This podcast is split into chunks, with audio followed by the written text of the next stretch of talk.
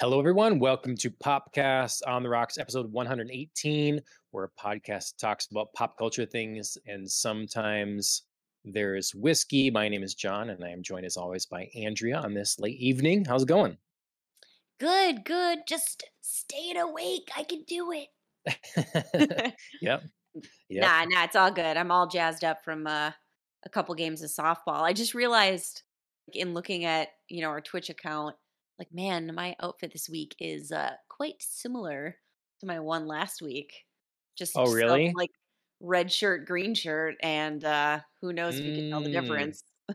mm. See, I was thinking our colors were kind of working pretty well today. You know, they it's kind do, of, they you do. know, hmm Yeah, hmm but no, I, I, uh, yeah, my look is uh, quite the same. So apparently, I've got like a sports Andrea look. yeah, I, uh, yeah, we both came from physical activities here. So yeah, hopefully just that keeps us jazzed and awake throughout this hmm late night episode. Yeah, no, it always, it always gets me wired. I'll be physically Mhm. tired, but mentally awake. So, Right, same. mhm.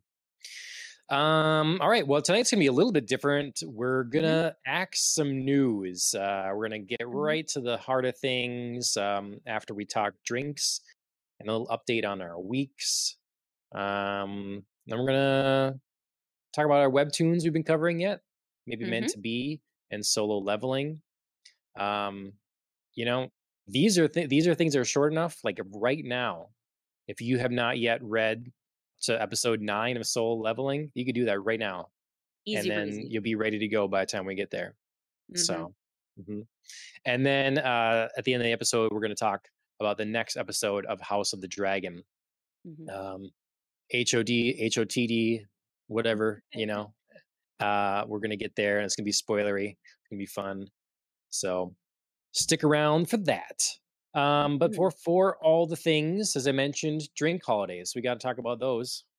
Yes, yes. Let's rewind our week to uh, cling to the last couple of days of August here and celebrate on August 25th. It was one of my personal favorite drink holidays, or at least college Andrea, if we're going to use like different stages of Andrea tonight. Uh, it's one of my favorite holidays, Whiskey Sour Day. Kind of like a Gia thing. Like Yes, gonna converse with other stages of life. right. hmm Sports Andrea, college Andrea. hmm hmm so, yeah, so August 25th was Whiskey Sour Day. I am not Nice. celebrating. Are you? No. Okay, moving right along then. Uh, August 28th, National Red Wine Day. Current Andrea would definitely like to celebrate this holiday. Sadly, not doing it, but John, you. You know, I'm not. If we could, if we could, over the distance here, split a bottle of red wine, make it Uh, happen. But you know, right? technology's not there yet. So. Well, that's why we got to get back our in person episodes. We've been saying that for some time, but hmm hmm sometime soon, sometime soon. Uh, sticking on that kind of same theme, the following day, August 29th, International Cabernet Sauvignon Day. Not my favorite type of red wine, but I know hmm it's pretty common among hmm red wine drinkers. hmm Yep. I'm guessing no on red wine, no on Nope. Cabernet Sauvignon. That would be All correct. right. Yep. All right. Then same day, different choices, wildly different choices. It's lemon juice day on August 29th as well. Thought it was just like fun to include that in there. Yeah. I Gotta have the mixers, who right? I mean, yeah, I was gonna say I don't know anybody who drinks like lemon juice straight up, but it's a great mixer.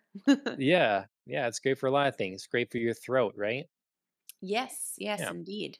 hmm Uh, yeah. I'm not. Uh, I have no lemon juice present. Mm. Okay, neither me. Then finally, today, August 30th, it is National Mai Tai Day, which I realized I've never had. I don't think I have either. Yeah. Yeah. Mm, I don't know. I feel like it's a very like vacation-y specific Yeah. drink. that I hmm don't know that I would just try off the cuff on any random day. So I gotta wait for like a good vacation to try one. Yeah. When I was in Fort Myers, I feel like that would have been a prime opportunity. Mm, I did sure. have sweet tropical drinks, hmm but uh, yeah, I don't I don't recall having a ma- mai tai. So, Sure. so yeah. And so I don't tonight either. Yeah, no, me neither. So we're over 5 tonight on both oh of us. Oh my gosh, we had so many opportunities. I know. What a good week and we squandered it. Uh huh. Uh-huh. Yes, unfortunately coming straight from sports, it doesn't really lend itself to like I know. let's have a drink. Mhm. Like, so, you know, if it was hot, I guess, you know, in the middle of the day and you come back, cold right, beer, right, that kind of thing. Still wouldn't be any of the holidays here, but uh, right. But yeah. yeah, it would be something. hmm hmm Well, do you have anything? I have Water? and ginger ale, man. Okay. Well, I have I have water as well. Uh, you know, that's, that's really great. But I thought I got to do something. So I've got a shot of uh, Ooh. peanut butter whiskey. Yeah, there you go. Um, You're one half of whiskey sour day. yeah, it's whiskey. And then I, if I feel so inclined, I still have next to me from the other week my Targaryen whiskey. there you go. So, There you you go. know, Perfect. if I need a shot to get through anything or, you know, whatever, I will I will do so. But uh cheers to your ginger ale and healthy choices. Yeah. All right. I feel like uh, there's one specific point that I definitely want to bring up when we talk about House of the Dragon that I could have used a shot. And I feel like I feel like you know it from my notes because I didn't look at your was notes. I okay, I if you if you look at my notes, I was not shy about my feelings in a particular scene. So, as a co-host, I don't know if it's best for me to look at your notes or hmm to steer clear of them. Sometimes I try to like scan them during the show to see if there's something we're missing that we haven't talked about. But Sure. otherwise, I like being surprised by what you're going to say generally. So, Yeah, same. Although I feel like sometimes for things like um Raised by Wolves, I like to scan your notes because sometimes the show was so cerebral that I wanted to like think about, right. you know, what what what we'd written down, or, like our thoughts because they got a little bit more into the, you know, intangible or like philosophical. So it was just like, yeah, okay, like I want to ruminate on that. I want to chew on it. For You other don't want to of be things, for other don't want to types of things, like, I like being surprised. No, it's not about being blindsided, but it was just like, oh, sometimes I, you know, like, that's a really good Yeah. comment, and I really wanna think about it, hmm and then it would, like, kind of spark my own like, I'd already watched the show and took my own notes, so it wasn't like, "Oh, let me copy John's notes, like, a really great idea." But Yeah, you do want to yeah, because sometimes thinking about it in the moment it takes it takes a little more. So, right. yeah, for sure. All right. Well, um oh, I'm a little sad now. Uh talk about Raised by Wolves. It's, no more. I know, I know. Oh, Yeah. shed a mm, tear, raise a Yeah. glass, take a shot. hmm um yeah. What's uh what's your week been like? We're a little under a week since our last show, but Yeah. uh what have you managed to watch or read Well or Well, of course, you know, we've we've both been busy since we both attended the uh, Minnesota Renaissance Festival. Huzzah! Um, huzzah! I'll, when I hear huzzah, sometimes my mind just adds t- for the tipper Yeah, that's when yeah, how, yeah. when you hear it the most. Yeah. Uh so huzzah for the tipper! huzzah for the tipper! Um, so yeah, so we both attended the Renaissance Festival, which was a great time as per usual. Um, but yeah, other than that, in terms of like media I've consumed, it's been a lot of webtoons. Um, of course, I've read, you know, our things for today, but then I Yep. also started a couple of new series, um, two that I wanted to just briefly mention because I'm really enjoying them. Um, one is called Love Me to Death, and it's a the story of a necromancer who brings back um, a young woman on a contract for somebody else um, and relationships you know start to get complicated states of being are questioned like different mindsets are questioned so um, i like it it's a really well put together webtoon a husband and wife team and i think they do a really excellent job i'm enjoying it so far love the art style so far as well um, and then i'm also reading suitor armor um, which i thought started off well. I'm I'm less far into that one, uh, but I like the feel of the universe that's being Okay. created so far. So, See, I saw your notes in here and I said, hmm okay. The first one I saw was my ID is Gangnam Beauty. yes, And I, I went and looked at that and was like, okay, that one looks kind of cool. And then I saw your comment. I was like, oh, okay. And I tried. I tried, and it wasn't like the story was terrible. I just really, it was slow moving, and I really hated the art style. okay, And I wanted to like it because I know it's, um, I'm, I know it's a, a Netflix show, I believe. Um, Wow. so I was like, oh, I really want to read this and then go watch the Netflix series. It's a weird premise. Yeah, Like, I felt kind of weird by the premise. You yeah, know, so I someone that gets major plastic surgery and then is like hoping to start anew. And I know that from my understanding, like Korean culture is incredibly um superficial in terms of like mhm, beauty standards and stuff or whatever. right. Um, but so I can see where this comes from, I guess. But Right. Yeah, the like I said, the story seemed well written, but yeah, I had a hard time with like the essential premise and I had a hard time with the art style. So I okay, just I was like, yeah, maybe I'll just watch the Netflix series and I just have to try it there. Maybe this just like isn't the medium for me. okay. N- maybe I'll try I Love Me to Death because I looked at the other two. I'm like, "Ah, I don't, I don't know about this art. Like, I didn't go into any of them, just like looking at the Yeah. thumbnails, the previews stuff, or whatever. Um, but if you love that art, maybe I can look at it more. I I loved it. It's it's definitely different. It's not like traditional like, you know, manga type of like emulation art style. It's very like cartoon. Mm, Yeah. So so it's very different that way, but I think it works for this Okay. Okay. Cool. So yeah. And then of course, yeah, what uh read solo leveling may maybe meant to be and then nabbed in the uh latest House of the Dragon. Yeah. The I mean, the week went fast, right? It really so did. I mean, the Renaissance Festival does take like a generous amount of time. So yeah.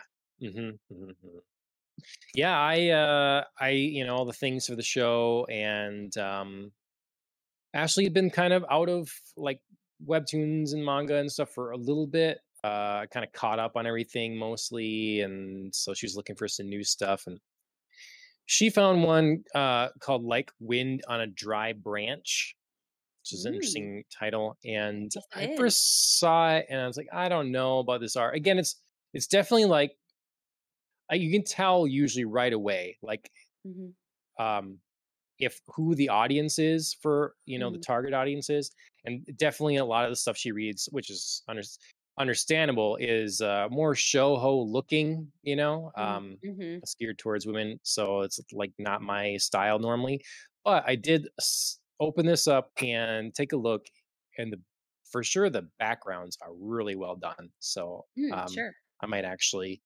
I might actually give this one a shot and um and then I finally got in the mail just I think yesterday, um, War Party. Oh yeah. So this is this is issue number four. Mhm, Um, it is by Justin Murphy, and he signed it and everything. And um, it's a little sad because now I have to wait a while for the next issue. But again, mm, werewolf, people transforming into monsters, kind of action set in the like uh Um, see, it's I think it's 17, 1736, and um, just a couple shots from the inside. Um, one of the thing that I've disliked about American comics a lot over the years is the false advertising. You look at a cover, and they often they they pay a different person to spend hours and hours making a cover, and then mhm, they pay someone else to do the pencils for the interior someone mhm, else that's expected to churn out books fast. Well, sure. when you're doing independent comics, they don't do monthly, you know, so they can take their time more on stuff. So you get a better, like, a more true to like what it looks like on the cover to what it looks Mm, like on the mhm, interior. And so I just appreciate that uh, because manga doesn't do that sort of false advertising thing. when you look at manga or webtoons, you look at the cover, that's what it's like on the inside, except probably not in color, you know. hmm So, um, anyways, War Party. This is issue four of six. Um, I'm liking the series so far. I have to say, in this issue, there was I saw where it was going. I'm not upset with where it's going, but I saw it coming.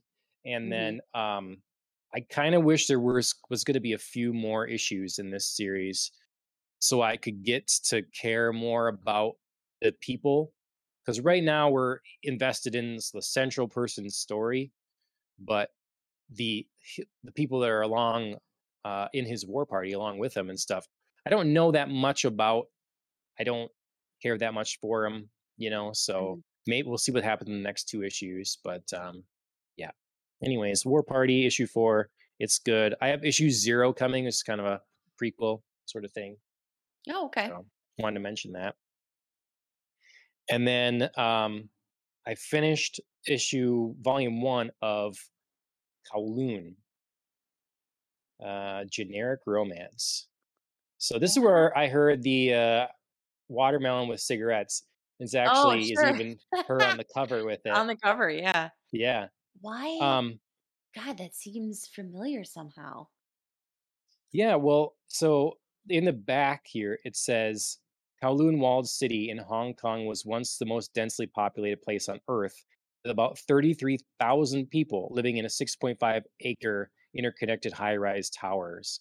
hmm um it's crazy so that's a real place. It was a real hmm thing and it's crazy and i'd never heard of it until looking into this book. Hmm and um you know it was like under territorial dispute uh british rule and some of that and then eventually was demolished in 1994 um Okay. but this author she was um interested intrigued in in the city and so this is a story that takes place um in that city and um it's only volume one it's the only volume that is presently out and available Okay. but uh i like it a lot it's uh Awesome. it's a it's a romance story um but a different take on one and i really the setting of kowloon is really interesting to me hmm um and it feels like an older manga just even the art style a little bit um i don't know so. Anyways volume one it's the only one available volume two is coming out pretty quickly i think uh, kowloon generic romance by jun mayuzuki Okay. mayuzuki and um yeah recommended Awesome. so those are my And little reviews for things cigarettes and week watermelon also recommended.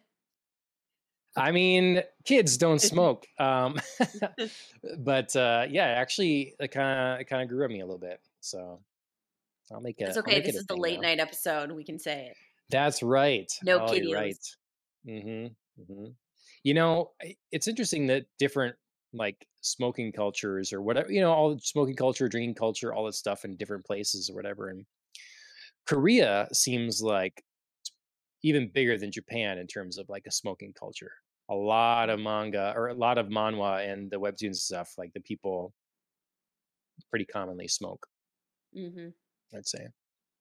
So I was, uh, I mean, speaking of, I was pretty surprised at actually uh, because the webtoons that I've read haven't featured smoking. So I was sort of surprised by maybe meant to be and the level of like Gia, our main Mm. character, and her smoking and how that's the thing. I I, I think mean, it, it's it wasn't like, oh my God, shocking. Somebody smokes cigarettes, but it was just like, oh, like I just haven't encountered that in a webtoon. And it used mhm. to be so prevalent. I think that if you and correct me if um, you've had different experience from what you've read, but I feel like if things are placed in Seoul or in a real Korean city, hmm um, then it's common and the like drinking culture and going for drinks after work and all that sort of thing. But when you're when you're set in a fantasy environment or some other place, it's less hmm prevalent. Yeah. Yeah, I I would say that's definitely my experience. I think also um just with maybe and maybe it's the the tunes that I've chosen um or just you know by happenstance um it's usually like a side character doing it and so I just don't quite notice it or like a hmm main character's doing it but it's not quite as prevalent as like this main character so and it's not like a topic of discussion it just like happens so I'm not Yep. really paying attention to it and then in this one this last ep- like I don't know series of episodes I just really was like huh like I just keep forgetting that her smoking is a thing until it's like right there hmm again so hmm Yeah. You know, because in like American culture, when it was the the tail end of when it was permitted, mhm the only time you'd see tobacco use was by an evil fat right businessman with a cigar. It's like the right like the stereotype kind of thing. And then um, in Japanese stuff, I feel like it's once you get into the, um, it's usually a side person, like you're saying, or it's pretty seldom when it's shonen or the kind of early mid-teen mhm oriented content. Well, you get this seinen and you get little like, you know, your characters are now in their 20s or 30s. Um, then it becomes much more common common. Yeah. mhm yeah Yeah, jump I mean, jumping on that, like, when you said it's like high school or shonen, it's like the rebel character. Yeah. Mhm, mhm. Yep.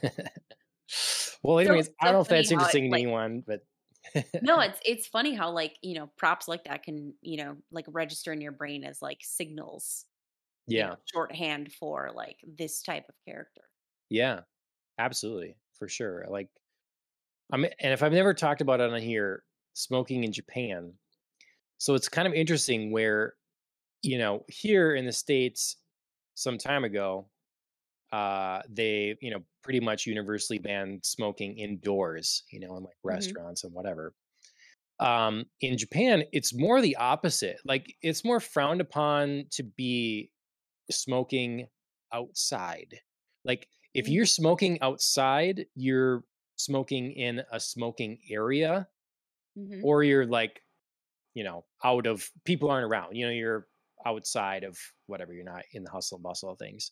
But like so often you'll see outside at festivals or parades or what or things, there'll be a smoking tent.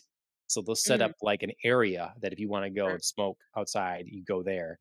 And then there's it's common to have smoking inside allowed. mhm, So just sort of opposite of what how we yeah. here. So anyways. Smoking conversation.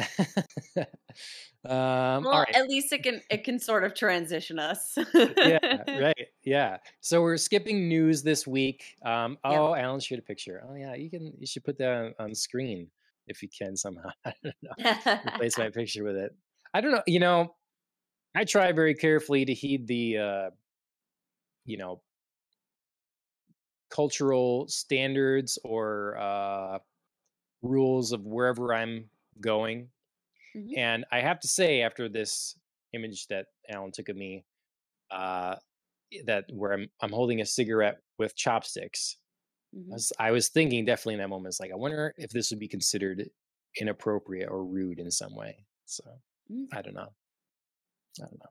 I've always thought about know. that. Um. anyways, so yeah, no news this week. We'll talk about the news next week. I'm sure there'll be a, an onslaught of things to catch up on.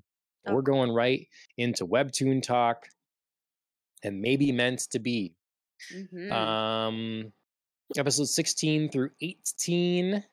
mhm. We're getting Some into this quite a ways. episodes. Yeah, yeah, it is. We're uh, shifting focus a little bit on our characters here. right, I was gonna say, speaking of, you know, side characters, we get a whole, like, 2 episodes that are basically devoted to them. Kind of almost 2 and a half, really. Because I mean, it's, you know, it's their story plus, like, how it ties in with our main character, Gia. Minchul's, mhm, like, almost non-existent here, Yeah. So Y- Yeah, I should have wrote down their uh, their names here because we have uh, Sang-Yu s- Choi or Sung-Yu, okay. so that's the guy, and Yeah, then yeah, yeah. Choi. Yep. Soo-yeon, I think is Suyun So, I think is the m- manager. Yeah, Miss So. Yeah, that sounds right. Yeah. So and Choi. So I so haha. Mhm. Um, I definitely just want to be like, yep, called it, called it, called it. Yeah, Like you from the very beginning, I hmm was definitely like, these guys are gonna have a thing, and it's gonna be like an accidental, like, whoops, hmm we slept together, ah, awkward. Like, I knew it, knew it. I, I I So like I this. Uh, vindicated. I like this side aside. I like this the separate hmm story here because it's nice to have a little bit of a break, honestly, from Gia's antics Yeah. um, at this point. So it's a good good time to have that. And though it's like, do we?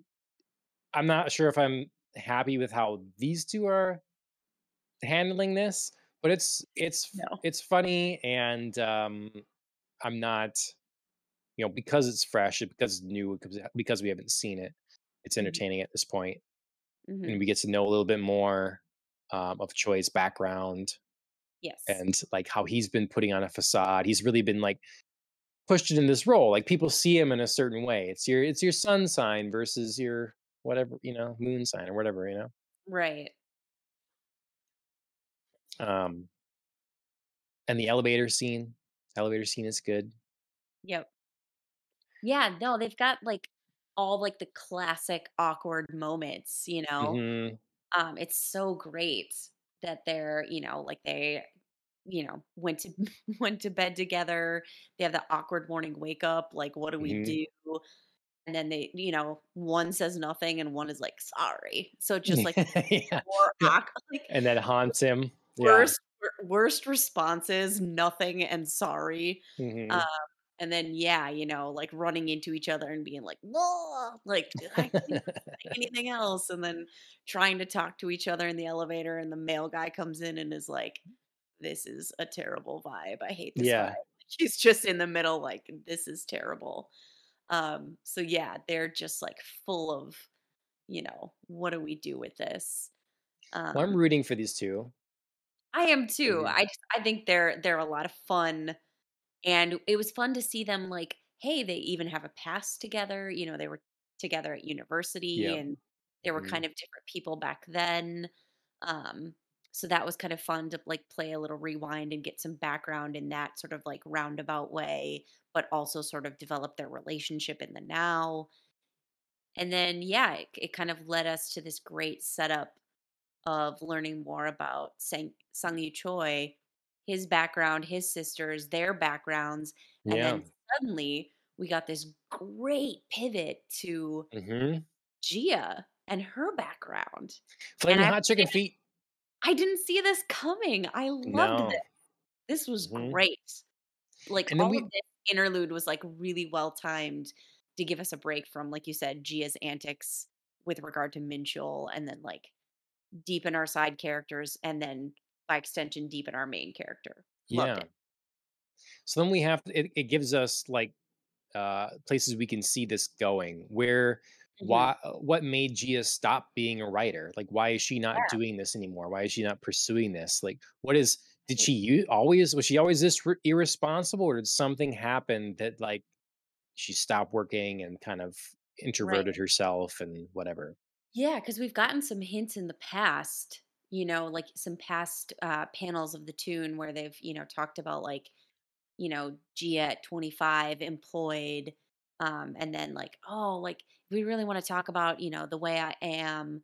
It all happened after like this employment. And then, oh, you know, I am the way I am. And it's like this specific age Gia's fault when she's like talking to all the different age level Gias um, and having a conference with them. It's like, oh, it's your fault. So we've gotten like these hints of like, okay, she was gainfully employed. Clearly something happened and it's like catastrophic. And we don't know if it's like good, bad, like embarrassing, whatever it is. But whatever the thing is, clearly impacted Gia in a huge, huge way. Yeah. So now we're getting like, okay, she's not just employed, she was a romance writer. Yeah. Like, I did not see that coming. I mean, you mean she doesn't seem like the queen of of romance and how to manage it's a relationship? It's so great the way they introduce it. Like she's like, "Oh, I think I'll try my hand at writing. Oh, wait, Yeah. I'm super good." Like that was sort of like in line with Gia's character. Yeah. You know, like, that Mhm. she wasn't like S Sang-Yu's sister where, you know, she was like, "Oh, I love writing. It's my passion. And I've always wanted to do it." And, you know, she's clearly dedicated. Gia's just like, "Ah, let me try." Um, Yeah. so, yeah, And all of that d felt like natural development there. am I remembering this right? It's like uh Choi's middle sister, that's the writer. I think it's his middle one, that think um yeah, her hair was dyed the color that Gia's used to be. Yeah. So it's almost like she was looking up to Gia Yeah. and like emulate because because they were both writers then, but Gia hit it big, and so it's kind of like a inspiration or something. Mhm. So because now Gia is obviously is going blonde. So I, just it'd be interesting to see a meetup again, if that like rekindles something, or if she's like we see this sort of like looking up to Gia sort of thing, but then it's like, well, right, look what she's become now, you know? right, or like Just if see her hunched over smoking again somewhere, you know? With Minchul eating some raw chicken somewhere. Yeah. Um, yeah, or it'd be interesting to know if like she knows what the thing is or was involved in what Yeah. thing is that like you know kind of seems to have blown up Gia's life, whatever this thing is. Yep. So yeah, yeah, Yep. I dig Well, it. we learned a lot. Uh, that yeah, they were fun, fun episodes, fun issues, and I think next week we're gonna probably catch up to hmm uh live. So we're gonna have to then after that make a decision if we want to kind of every other week it or one at a time or what. But Right. yep, getting caught up. So Mhm. well, um, speaking of something we're nowhere near caught up on, uh, solo leveling.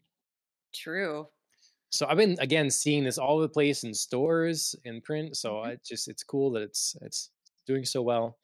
Um, we're talking Solo Leveling numbers seven through nine. So we're still in the early days here, uh, early issues of this series. We're still trying to get out of this dungeon. hmm Um, what'd you think of these? I loved the information that we got from these episodes. Um, there wasn't a lot of like forward momentum in terms of plot. And so it was good to get some information about like, okay, when they're describing this dungeon and the gate that's here, it's like, okay, now we know there's not just like a gate, there's Yeah. multiple gates. So we got the you know, a gate appears, you have seven days before it fully opens and monsters come through to go in, kind of clear that gate of anything that could come into this world and get out. So that was really interesting to me as a concept. I really liked that. Um, so that was kind of fun to learn about because, yeah, like I said, there wasn't a lot of forward momentum. We had we had um, our main character figuring out more puzzles, more riddles Yeah. that was, you know, in this dungeon. Um, but there was there was a lot more, I think, character development within this like small d- dwindling Yeah. party that's been stuck in there.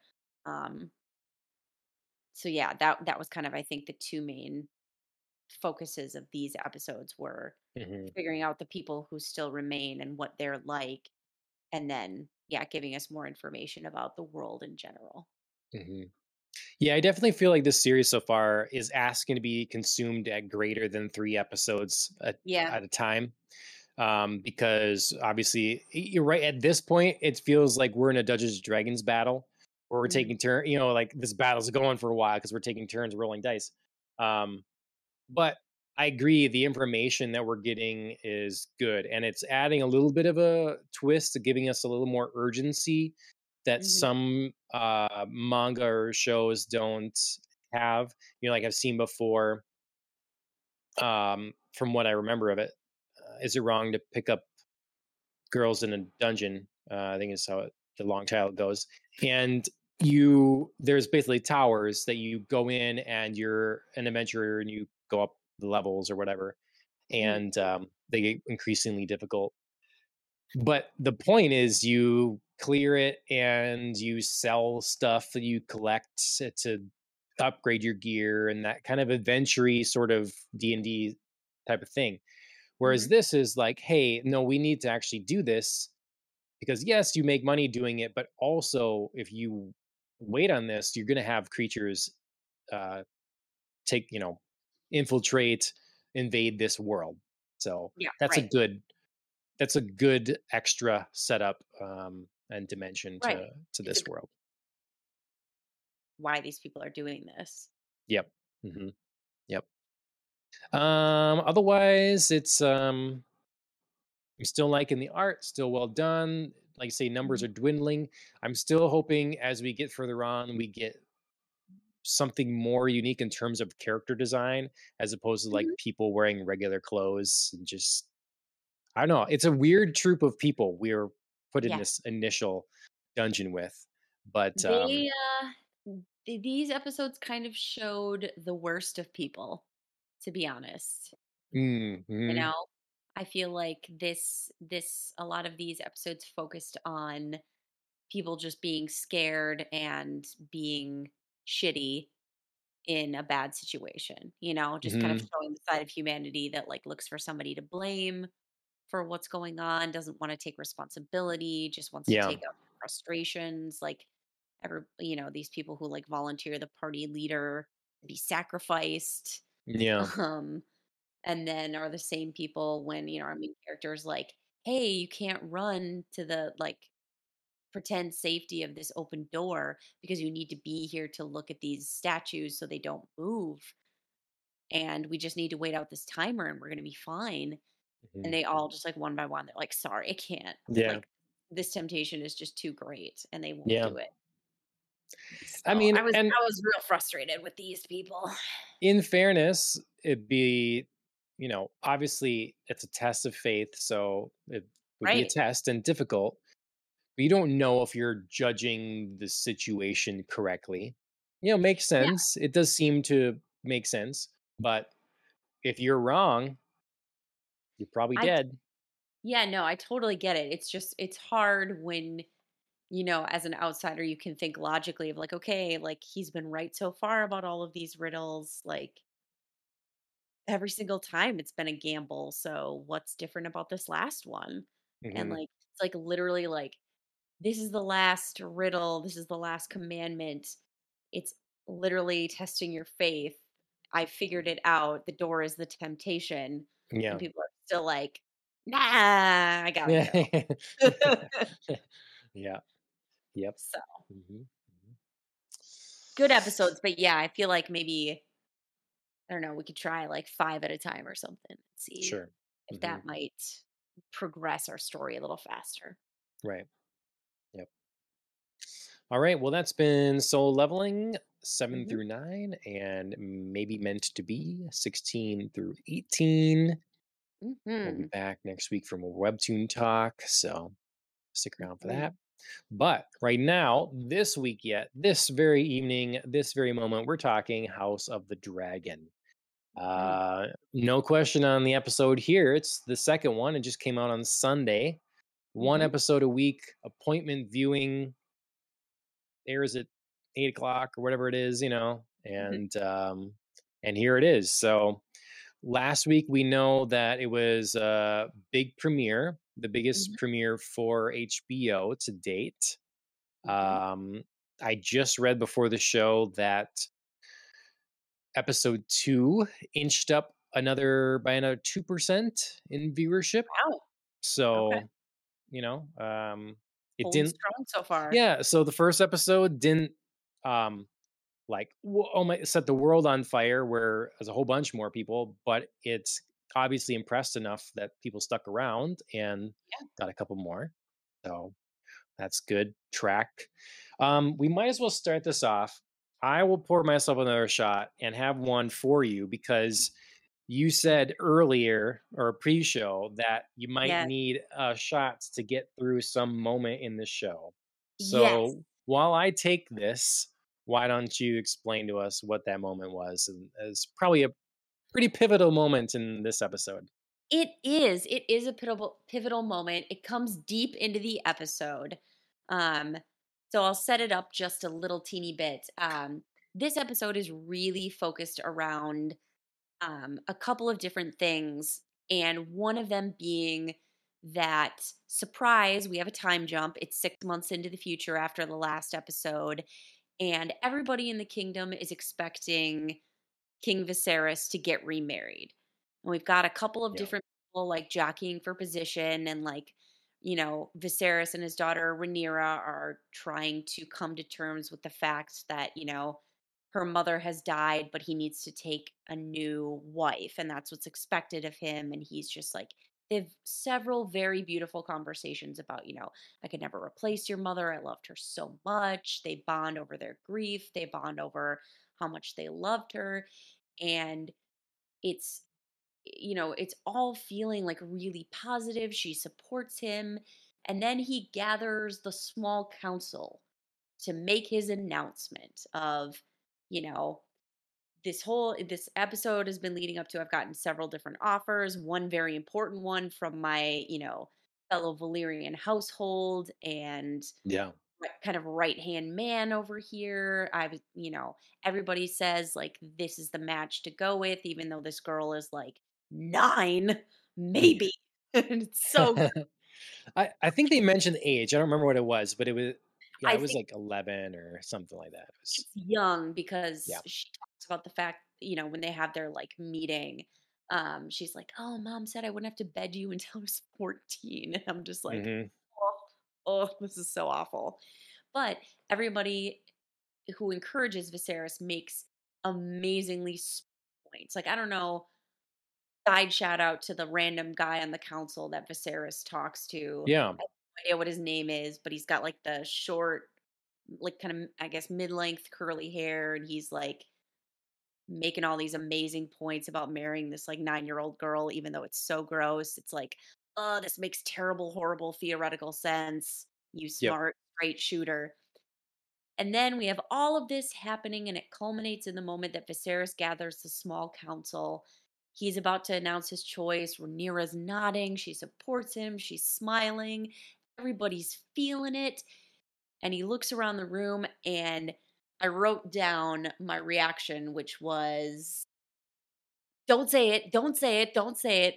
You fucking fool. You absolute GD moron ignores all of this amazing advice and decides to slap Rhaenyra in the face as well by choosing her best friend, Alicent. His hand, the, the hand Otto Hightower's daughter.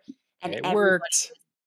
Ah, ah, I was so pissed. Like he looked around and I was just like, he's gonna say it. He's, He's gonna, gonna say it. it. What, Yeah. a, what a idiot. Like, oh, I just knew it and I was like, don't do it. It's the stupid move. Like this whole episode, you've been building up your relationship with your daughter and you're about to just cut it down in one fell swoop. Mhm. You're about to piss off a key ally. And for what? Yeah. For what? You're already you're already marrying for Duty. uh yeah, right. For responsibility. And so just just marry for duty. yeah. Mhm. Just do it. Like you don't need this chick. Like Mhm. I mean, I know they have a couple of like good conversations and whatever in this episode because I think they're trying to like build the fact that like there's something there between the king and Alicent. But for me, it just like it, the payoff just doesn't seem worth it. Um and I also just think like it now colors my every viewing of Alicent and Rhaenyra's interactions where I'm just like, Alicent's not telling you that she's betting your father and trying to like weasel in there. And it just Okay. feels gross and betrayal and ick, and I hate it.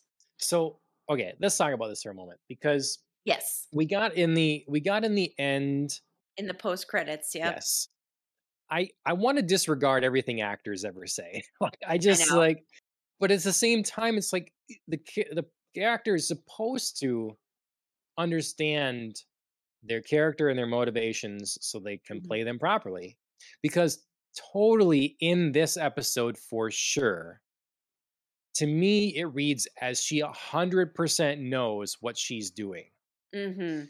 i mean we're even like we even get called out that she's like picking at her nails and like kind of making it bleed Yep. almost as like eh, she doesn't it's almost like she really Like doesn't want to be doing this she's putting Yeah. this on this face on so well and this is her kind of tell or her tick here and Yes. Yep. so I don't know eh, eh, because she's very convincing and seems Yeah. very to be having good genuine conversation and stuff but then she does these lines like I know that you know she would enjoy your company just as I have come on you know you're old enough your father is telling you to go with a certain dress your mother's dress No. Eh, right so when she says the actress says post credits that she is like Genuine.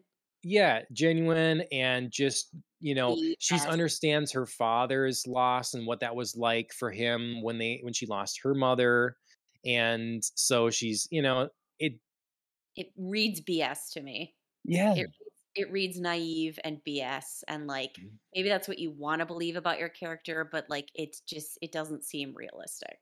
mm-hmm. Mm-hmm. Unless so my my only avenue of like maybe believing that is so we we not only got like a post credits, you know, kind of like actor and and writer and director discussion of the, of the episode. We also got um, a preview for episode 3 hmm in which a lot of things are happening. yeah Um, but kind of importantly, the pieces that focus on Alicent, you know, there she is very clearly together with the king. She's trying to mend fences with Rhaenyra and her father, and Rhaenyra and herself. Um, so sticking with, you know, I kind of talked about in the first episode that Viserys and Rhaenyra's relationship was giving me like Henry VIII and Elizabeth vibes. Um, if Henry VIII had sort of like been like, oh right, I have this like smart, amazingly talented daughter Elizabeth who could totally be a great ruler.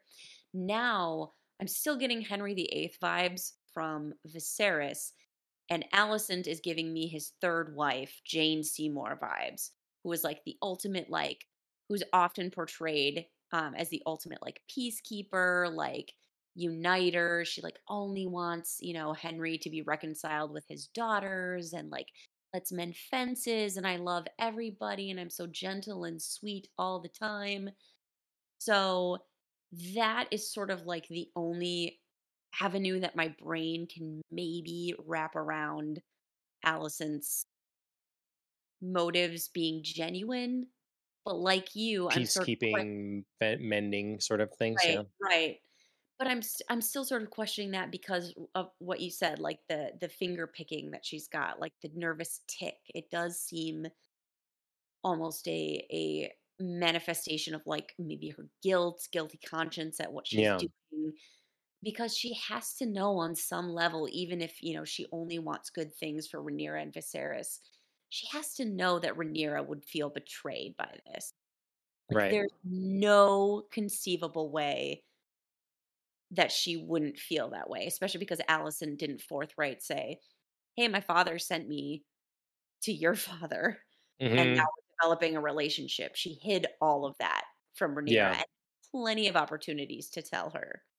So, Didn't Otto tell her as well that like you're not mentioning this to or th- was that the king? Was that Viserys? He's like, you're not mentioning this you're not mentioning our talks. Yeah, Viserys yeah, in this episode, yeah, you're not mentioning our talks to Rhaenyra. Um, yeah. and I mean, I Which get is odd too, isn't it? Yeah. I I mean, I get that because they clearly they clearly both know that Re- Rhaenyra would react badly. So Yeah, that makes this episode all the more disappointing for those relationships that seem to be going so well. And you're like, but it's all not going to go well. like, yeah. you know, hmm you you say you want to mend fences with her and you want everything to be happy, but like, how can it? You're keeping hmm this huge secret from her. Yeah. So yeah, so it just that that small council scene just like ah my my brain, my hands, my you know, whole body was just like, oh Jon. These were there were I, I was saying I think I'm putting in my notes. I was definitely getting some Ned Stark vibes in Mm-hmm. this, like the kind of naive but like trying to do right sort of thing. Um, that's really going to ultimately like but not yeah. being yeah it's you know we we sort of get the lesson often in martin's work it seems that like if you don't play ball if you don't play the political game if you don't respect the powers that be and the structures that are in place you're gonna be in trouble things aren't Yep. gonna go well for you Yep. and so um i don't know what that exactly is if that's like a just a if that's a pessimism or a uh like a Well, feeling more true to history sort of element Yeah. or what I- exactly but I think in terms of like Ned Stark, you at least felt that with him, there was he's doing the right thing. You know what I mean? Like Yeah. he's exposing the truth about Cersei and Jaime, and he's trying to tell Robert about you know all of this. So he's he's doing like right, but right isn't always like you said. It, it doesn't always matter if you're not playing the political ball game. Yep. Here, Viserys just seems like an idiot. mhm, Like there's no like this is the right thing to do on any level. Like Alicent doesn't need him to like swoop in and save her. Um there's no wrong that's happening technically. Like nobody would not marry Alicent because she's been with the king. You know, he doesn't owe it to her. So we're just we're not getting the same sense of like, oh Viserys, you're like dying upon the sword of righteousness here. It's literally just like you, you fool. Yep. I, you know it, there's a lot of um reality in martin's works now that i think is um sets it apart from other fantasy things a lot of grounded elements. But one um one element that i think is uh not so realistic that's rearing its head now is this idea that children um are going to be allowed princess or not to sort of run amok or do their own thing. You Mm, know it's it, so you know we have a moment where so um let's see it's his name um doctor who the doctor Daemon? um yeah Daemon. Prince Daemon is obviously is an issue. The high the council sees him as a problem. He's kind of taken over uh dragon's um Dragonstone. Dragonstone, and and then taking an egg. Well, they go. Otto decides he's going to go with some people and have a little convo and get an egg back. Stupid. And I'm of eh, there's a lot of wrong here in terms of how this was handled. Firstly, if you meant to like take an egg by force, you better take a dragon because you know he has one. You, Samesies. you gotta That do was, it.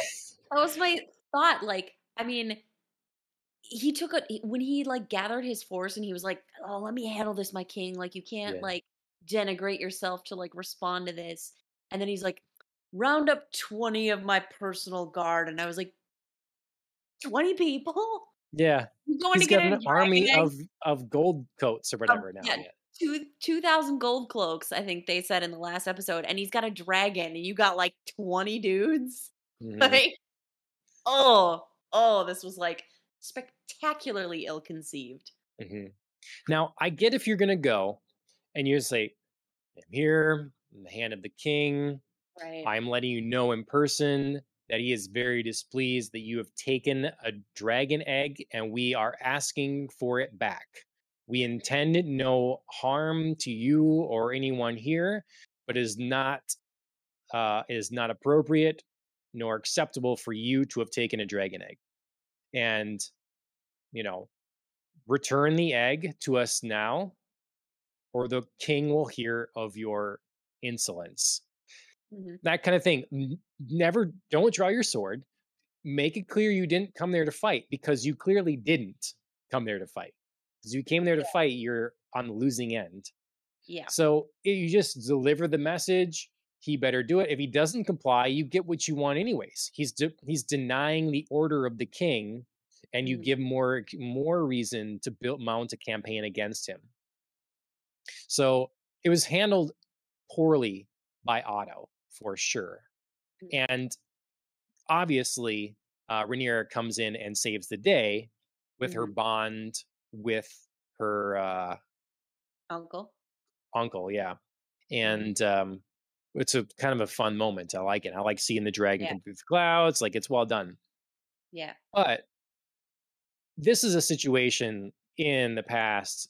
There's no way she get away with this sort of thing. You you did not you denied the king and his wishes. You took off with a dragon, flew however many miles. Like uh, it- you're you're in trouble. I don't care if you're the princess. So this whole thing where you get to kind of talk back and like be your own, you know, your own self when you're a child yet. I just feel like if we're going to be real, someone she's getting bent over someone's knees, getting the wooden paddle and like locked up in a chamber for a while because how Yeah. dare you disrespect the king? Yeah. So, I mean, if Otto had his way, I bet he would. Mhm. Viserys is a really hard character to get a read on Yeah. because he's so flip floppy and not in like a bad way where I'm frustrated with him, but like I just can't predict how he's going to react to stuff. Yeah, So, like, that's true. you know, early on in the episode, like Rhaenyra proposes a plan and he just like harsh, like cuts her down, like fool, shut your mouth. Like, I don't even want to hear what you have to say because it's dumb. And she's like, and then later she tries to bring it up again and he's just like, no, you don't understand. And then like here, he's like, ah, like you got the courage and, you know, can't believe you did that. And, you know, we're having like a, now we're having like a father daughter teachable bonding moment and things. And I'm like, where was, where was Harsh Guy? Like, I sort of thought he was going to be there. And I think it's like due to the actor that I'm not frustrated as much by like the turn in his behaviors because he does it in other scenarios too, like with the small council. Sometimes he like kind of erupts in anger and then he allows himself to be like pulled back. Yeah. So I just I never quite know what Viserys I'm gonna get. And I think Yeah. it's due to the actor that he's handling it pretty well Mhm. in what could otherwise seem like uneven character development or like flip flopping. Mhm. Yeah, I I'd I'd agree with that. Like it's it's not frustrating to me. It just is like when it- it's something that and maybe yeah, maybe that works for for him.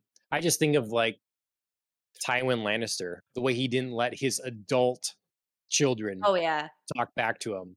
You'd Yeah. shut him down, you know? it's like you're gonna have some respect here kind of thing. Right. And it's that's even that's a different situation than the king of, you know, King's Right. Landing, Westeros, whatever. And uh, Well, it it it's so to to ride that train, it is and it isn't because Tywin definitely felt like he was king.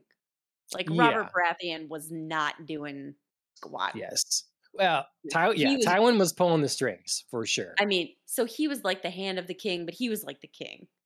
I you mean, know, but he had all the power, he had the gold, he had like stuff going on, like Robert Baratheon was like just tourneying and partying and you know hunting like he did not give a crap.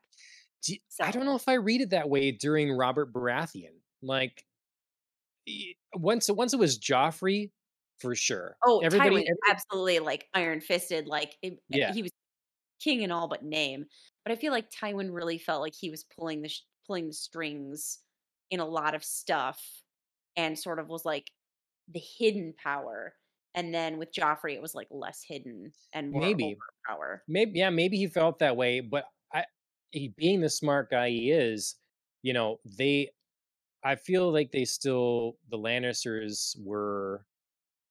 They weren't where they wanted to be, and they saw Robert Baratheon as the block to where they wanted to be because they they weren't in charge. Their banners weren't flown. They weren't ones really calling the shots until he was gone. And then Yeah, only because he was like unpredictable. yeah, Yeah, he was unpredictable, but he like managed to keep all the cesspool, the whole like cabal in line a little bit, despite being, you know, yeah, like he still. Everybody just did their thing. It went a you know, like there was a system in place. There was it there a power structure was was like respected because there weren't these like coup attempts and like Right. poisonings and and like I don't know. It just felt like things were kind of settled and there wasn't Right. order to things, Well, even though think Robert didn't want the job. right. I think that was I think that's to me that's like due to a couple of things. One, like Robert Baratheon was like a strong personality when he wanted to be and just Right. like made very clear choices about things. And there wasn't a lot of like people that could sway him.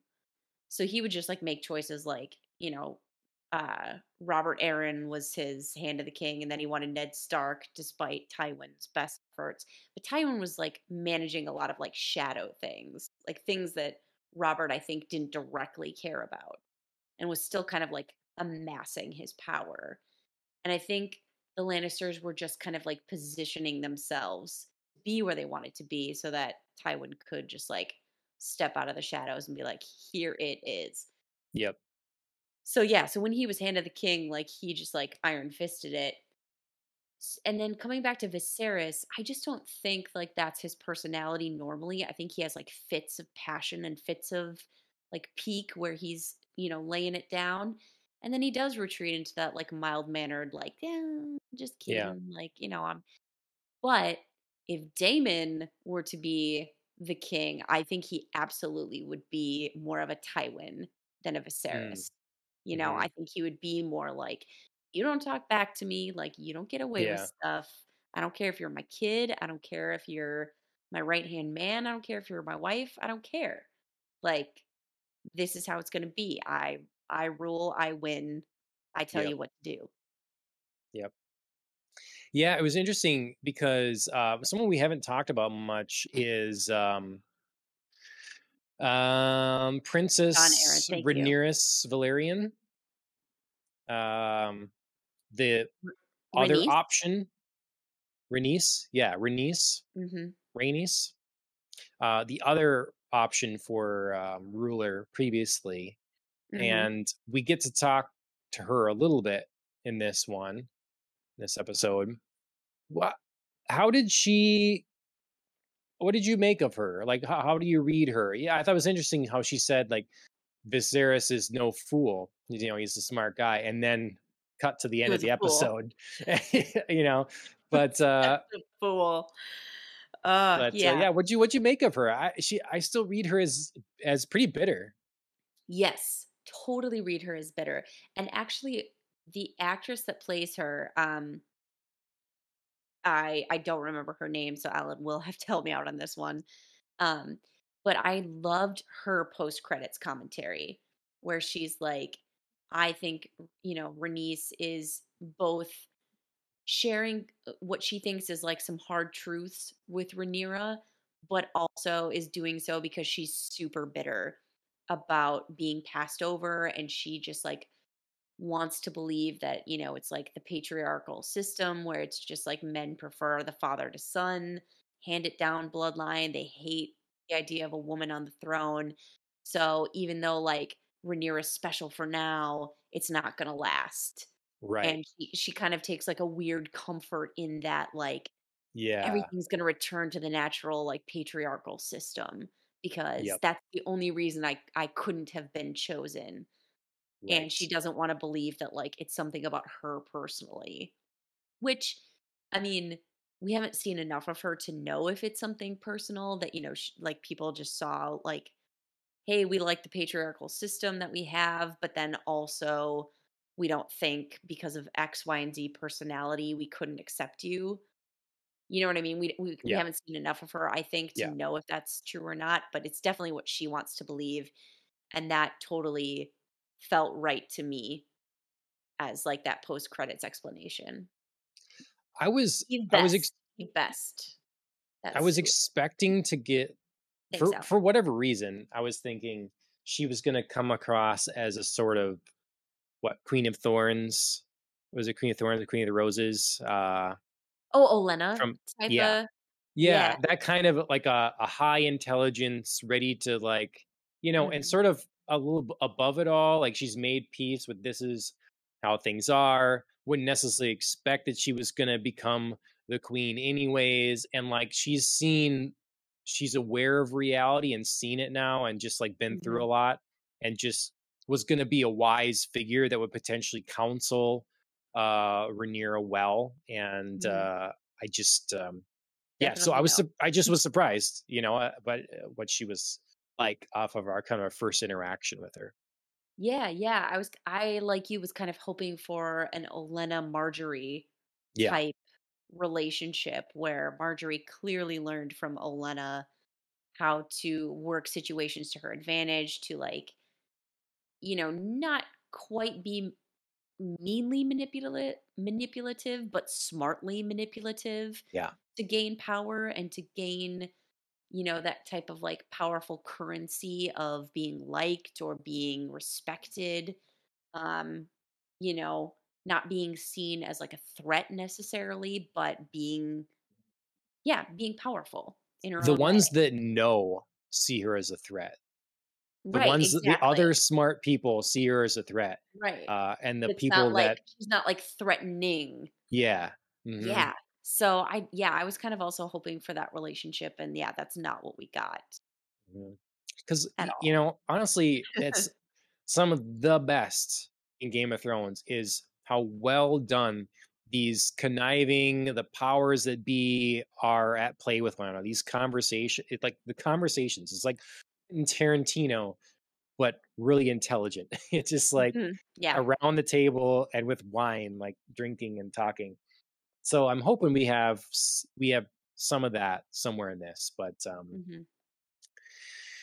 but um, what you what do you overall? What would you think of episode two? I thought it was good. Um, you know, Chris and I were talking about it, and, and he was like, Oh, you know, I heard some people mention that it was a, a slow episode. And we both didn't feel that way because we felt that it was a really great plot and character development episode. Like everything that happened in this episode felt necessary to move plot lines and people forward. We you know, we got a lot of information about like, hey, some time has passed, some threats are happening, like Daemon's at Dragonstone, he's getting real, real uh ballsy about it, you know, just announcing like, hey, I'm the rightful true heir, I'm setting up a Dragonstone, I'm gonna get married, I have a kid, I'm stealing a dragon egg, like got my gold cloaks. So he's sort of clarifying his position. And so that sets up a lot of great conflict with his family there. Um, and then, you know, we've got the whole thing with the the shipping lanes that was first mentioned in Yeah, the episode is becoming rapidly more um, perilous for our characters and and definitely needs like immediate attention. We've got like a new threat to address in the crab feeder, whose mask, by the way, is super creepy. I yeah, love it. Um, so yeah, so cool. like things things are happening, things are moving. Like the king needs to remarry. We've got some like personal relationships that are affected by that. The king and Rhaenyra's relationship moves back and forth. So yeah, I I thought this was a really a really great storytelling episode. It wasn't the most exciting compared to episode 1 where we, you know, got dragons and tournaments and crazy childbirth Yeah, scenes and but and yeah, gold cloaks on the rampage. Like yeah, there wasn't a- as much action, but we needed this to tell stories. And that's what this yeah, episode did. yeah. I mean, we got to find out that uh, we got a lot more from Lord Corlys Velaryon, and Yeah, we find mhm. out that he's talking to Daemon then at the end. Yes. So more I mean, trouble, like who didn't see that coming? right? Viserys made himself some really really obvious enemies. hmm And I was just like, of course this team up is happening. Yep. I mean, like, look, it, yeah. Mhm. people can think the episodes is, is slow. I get it, but I also think there's definitely an audience out there that's like, if the episode doesn't have like a beheading and some tits, it's not a good episode. Right. And it's like to me, the episode, the Game of Thrones, this stuff has always been about the political drama, and Exactly. the ob- the other stuff is all benefits, but it's not. Yep. It's not the core of the show, and that's Right. the the thing is some of the best episodes can just be about the tension of the political drama and Mm. in this i mean the tension when you have two dragons facing off Mm, like that was to great. me those are great moments like hey you see the thing coming through the cloud lands like all of a Oh, sudden that was such a playing great, field level you know like yeah. it's uh yeah so those those are the moments for sure that mhm. uh make the show Yeah. I uh I really liked this episode Mhm. overall. Um I uh, slowly giving myself, letting myself hope a little more that this mhm. series is going to be a success because I we got two episodes and pretty good. So Yeah, yeah. yeah, and we got uh we got some previews for a third episode in which we I mean, we seem to have more time passing. So I hmm kind of like this like eh, so far it's it's done well in this like jump ahead yeah, storyline. yeah, we're Um not so lingering, can we're moving. yeah.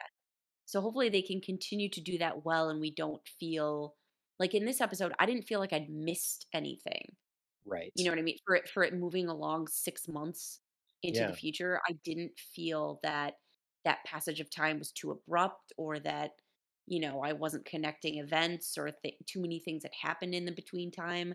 I felt like the episode both recapped these 6 months and moved us forward in a really natural way. So I hope Yep. that they, they can continue to keep doing that well. Yep. Yep. Agreed. Um I was going to say one thing. Man, and While you're looking, I'll just say I'm happy Yeah. that the guy from Uncharted is in this. Uh, I forget his name, something Graham. He's an English actor. He is Graham in. Yeah. Hmm He's uh Dracula too, isn't he in Castlevania? Oh yeah. Yep. hmm Yeah, Yeah. he's in he's in the Uncharted games, and yeah, he's Mhm. he's a he's a fun fun nice guy. So. Yes. good to see him. Um, Um not finding your other thing you wanted to bring up.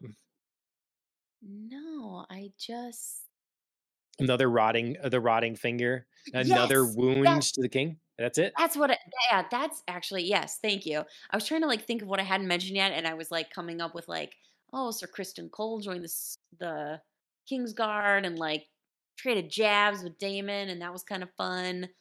Obviously, also traded some looks with Rhaenyra, so maybe there's a little something, something going on there. Um, but yeah, no, it was totally Viserys's like rotting finger and the like wah, maggot cure that yeah. the maester hmm suggests. So clearly, what whatever like whatever malady is affecting Viserys, it's progressing. Um, Well, this was another cut from the Iron Throne. right, because it was the cut from on his Yeah. pinky finger Right. in the yeah. So I mean, first we got the one on the back, and then we got the one on the finger, and so clearly, clearly, whatever the Iron Throne's doing to him, it's moving forward. Yeah. like Yeah. whatever it is um and i don't know i mean i guess it took six months between the cut on the finger that we saw and the you know rotting flesh but it's kind of giving us the idea that like should he get he continue to be cut like this is going to start progressing Yeah. you know this It's this does feel like like a time bomb in a in a sense i mean they can't just like have it not mean anything yep. Yeah, I'm happy I don't know the story because to me it's like, you know, what's going to happen here in general with the history of it. I it, you know, I feel like we're going to he's going to produce a male heir, but maybe he, you know, he's not long for this world, so then he dies and then the the child is too young, so we end up with like a queen, queen regent and you know, I don't know. No, It's no, no. I'm uh I'm I'm only laughing because this is like literally Henry VIII. sure. Yeah. so, so I mean, if he does, it would totally be like Henry VIII and his uh his son Edward, I believe, by Jane Seymour is like the long-awaited male heir that he produces, and like Henry dies. He becomes king at like this super, super crazy young age. So he needs like a regent, and then his sisters Yeah. basically are like, just kidding, get you out of here, kid. Yeah, Um, right? so so yeah, so I mean this would be like if if this is the story of, you know, Henry VIII and the Tudor dynasty, it's being told really well and with dragons. Mm-hmm. Yeah. So No, and I'm I I'm I here for it. I wouldn't I wouldn't be yeah, I wouldn't be opposed to someone. I obviously do this, but especially when you're thinking, "Hey, I'm writing Song of Ice and Fire, I'm writing Game of Thrones, and I'm doing backstory for all this Mhm, stuff." Makes sense. Let's pull from history. Let's do some mhm. what have been some interesting, fascinating, dramatic things in the past. Let's let's take this. And would Yep, make perfect sense. So, absolutely. yeah. Well, I'm glad you're, uh, you know, well versed, uh, so you can tell us what the comparisons are, where things deviate, and Yeah, I was gonna say if I mean we continue down this kind of like ghost Henry VIII storyline, um, yeah, I mean I got I got the histories covered, man. This is like my time period. This is my jam. So yeah, yeah, perfect. All right. Well, that has been um, House of the Dragon episode two, Mhm. and that'll do it from us. Popcast on the Rocks episode 118. You should check us out on Twitch, YouTube, Facebook, Twitter, all those places. Um, on YouTube, leave a review or like comments, like, share, all that sort of thing. Subscribe, turn on notifications, that sort of thing. Um, if you listen on a podcast directory on Spotify, I often leave a question or a poll or something like that. This last week's one was like, when did Game of Thrones, what season did it start going bad? you know uh so you can sure. leave uh, leave an answer there um Ooh, that kind of thing I want to know for this week. I want I want to I want to put a poll out there. Who should Viserys have chosen, Laena or Alicent? okay all right I want to know. Laena Alicent or other yeah hmm Yes. Yep. yeah that's a good one so yeah if you're on spotify go ahead and answer those join the discussion leave a review on apple podcasts our theme is brought to you by killing the flower check them, them out on instagram youtube and spotify and um, that'll do it from us andrea thanks for joining me once again Of course. Cheers to the late night, everybody. Woo!